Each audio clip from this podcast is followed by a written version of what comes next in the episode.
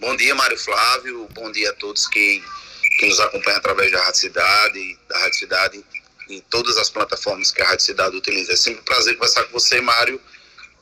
Damos as ordens. Ô Bruno, queria começar pelo projeto de regulamentação dos agentes da antiga Destra, né, a nova AMTTC. Vai ser votado já nesta quinta-feira, não é isso? Isso. É, eles já estão com, já estão aptos a passaram pelas comissões, né? E já estão aptos para serem submetidos ao plenário, Mário. Serão submetidos à apreciação do plenário hoje. A demanda da categoria era grande, né? Então vocês esperam que com isso o pessoal se sossegue mais? Olha, eu acho que é um ajuste importante. Existe uma expectativa é, por parte da categoria, né, com relação a isso.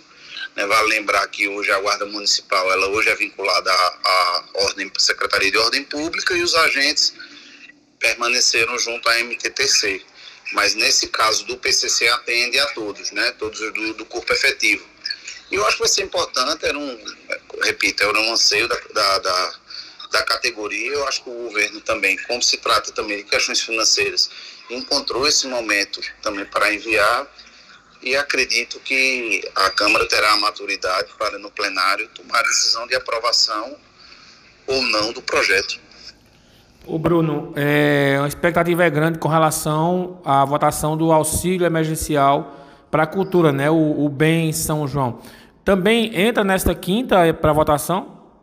Mário, é, ele, ele só, só, está dependendo, o projeto do auxílio só está dependendo do parecer da Comissão de, de Finanças e Orçamento, que inclusive acontecerá hoje pela manhã, e correndo tudo bem na comissão, esperamos que sim, nas outras comissões é, por onde ele foi analisado, já está bem tranquilo, estando tudo ok na Comissão de Finanças, ele também será submetido à apreciação do plenário hoje à tarde. É, tinha aquelas duas emendas, né? Os vereadores apresentaram, o jurídico da Câmara rejeitou. Inclusive, eu entrevistei antes de ontem o consultor jurídico da Câmara aqui, o Zé Ferreira Neto, ele explicou a situação. Mas acredito que os vereadores entenderam, né? Que eu não vi polêmica sobre essa questão, né, Bruno? É, sobre a questão das emendas, né, foi uma emenda da vereadora Perpétua Dantas e uma emenda do vereador Anderson Corrêa. A emenda, ambas receberam pareceres desfavoráveis, né, por parte da comissão, mas com um voto de 2 a 1 um na comissão. Então, como não foi por unanimidade, é, na sessão da última terça-feira, a vereadora Perpétua Dantas, na ordem do dia, pediu destaque para que o parecer sobre a emenda que ela apresentou seja apreciado pelo plenário. Então, será apreciado o, parecer para, em seguida, a discussão do, do projeto. Ô Bruno, e explica para a gente o seguinte: o projeto sendo votado hoje, já vota ele em primeira e segunda discussões? Mário, eu estou organizando com o nosso setor técnico, a equipe técnica, para a gente já buscar essa, essa sintonia. Pelo fato de da necessidade, dessa angústia né, do, do, do, da classe artística que tem sido muito impactada né, ao longo da pandemia. E à medida que a gente conseguir dessa tramitação de ter as duas votações amanhã, ele vai para a sanção do, do executivo. E daí, naturalmente, fica mais tranquilo e um prazo mais curto para que a, a prefeitura possa fazer o pagamento né, dos artistas, né, da classe. Esse projeto ele chegou em caráter de emergência. Ele vai ser votado hoje Aí a, a, minha dúvida é, após a votação vai para a sanção da prefeita, isso deve ser rápido, né, Bruno? Acredito que sim, né? A gente tem um, a sexta-feira e daí naturalmente é uma, é uma discussão do, dentro do planejamento do, da Fundação de Cultura, né? Vai segue que é o planejamento que é baseado. Eles têm os dados, né, Mário? O, o, o projeto é, é embasado nas, na, nas classes artísticas e as que participaram do São João 2019. Acredito que deve ter uma provocação por parte da Fundação de Cultura para que as pessoas se apresentem também. Esperamos que até o final do mês é, esse pagamento possa ser feito à categoria. Ô Bruno, é, vocês têm, teve aquela audiência pública aí. É, qual a importância que, que você avalia daquela audiência pública que foi realizada né? Porque eu não lembro de uma audiência pública com a participação de tantos deputados e com soluções efetivas, né? Como foi o caso que aconteceu essa na semana passada, né? Olha, eu acho que foi positiva, né? Foi uma audiência pública provocada pelo vereador Lula Torres, né? É, teve a participação, como você falou, de vários deputados e deputadas, vou até nominá-los, né, porque acho que é importante. A exemplo também da participação da classe artística, com a representação da associação, é, a própria Fundação, o presidente da Fundação de Cultura participou, artistas que participaram também da audiência, mas registrar, né, vários vereadores vereadores também participaram, até porque esse debate vem já ao longo do tempo, a Câmara tem uma participação muito importante nessa discussão, e tivemos a participação do deputado Tunigel, deputada Priscila Kraus, deputado Laura Gomes, deputado Eric Lessa, deputado Alberto Feitosa, né, o deputado federal Daniel Coelho, e de fato houve uma, uma movimentação, o assunto também, o debate se estendeu não só com relação ao auxílio, né, mas também a discussão até com o próprio governo do Estado, né, com relação à Fundarp, da, foi bom porque o debate se tornou mais amplo, né? Não só. E na véspera foi quando justamente a, audiência pública foi no dia 1 no dia 31 foi quando a prefeita anunciou a criação do auxílio.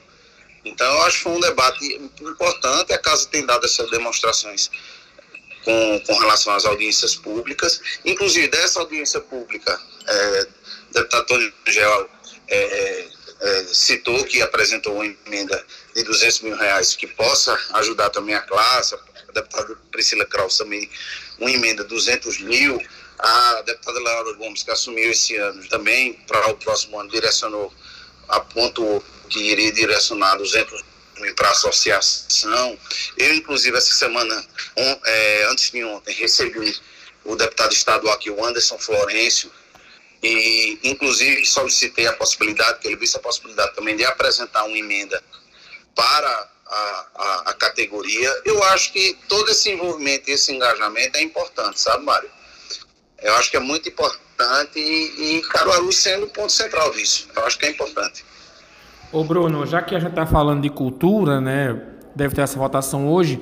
Aproveitando com você e falando sobre a questão das estátuas, né? A gente fez uma reportagem, acho que no mês passado, sobre a situação das estátuas. Algumas estavam se deteriorando. Tem alguma novidade com relação às estátuas da frente da Câmara Municipal? Sim, Mário. É, a, a restauração, para que a população possa entender, né? Ah, vocês, inclusive, tiveram participação até diante da provocação da própria cidade. Havia um grande questionamento né, sobre a questão da situação das estátuas, de figuras importantes da nossa história, né?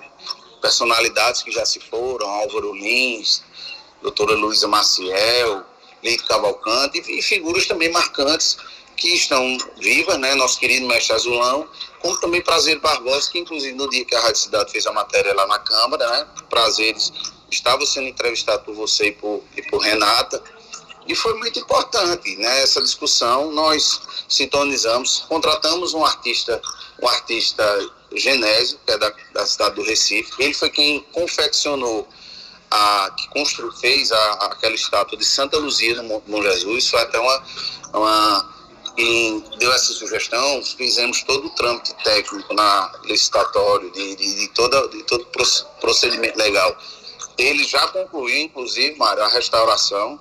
Né? Fizemos a restauração novamente da fachada, com pintura das laterais, dos jardins, é, a iluminação, inclusive, aproveitamos esse momento para colocar na iluminação da casa aquela iluminação que, à medida que chegava nos meses comemorativos, temáticos de cada mês, de ter a iluminação, exemplo que outras entidades do município fazem, a gente também tomou essa iniciativa, né? Nosso arquivo também foi, foi reformado, porque estava com uma situação muito delicada, nossa história, nosso patrimônio, patrimônio do nosso município, passou por uma reforma que o teto estava caindo, algumas estruturas precisando de intervenção, e a gente aproveitou esse momento para fazê-lo. As estátuas já estão concluídas, a gente só está na fasezinha final para daí, é, no momento oportuno, a gente devolver isso à população caruaruense. Muito bem, Bruno, para a gente encerrar, alguma previsão da volta das sessões presenciais à Câmara Municipal ou só quando a situação melhorar mesmo?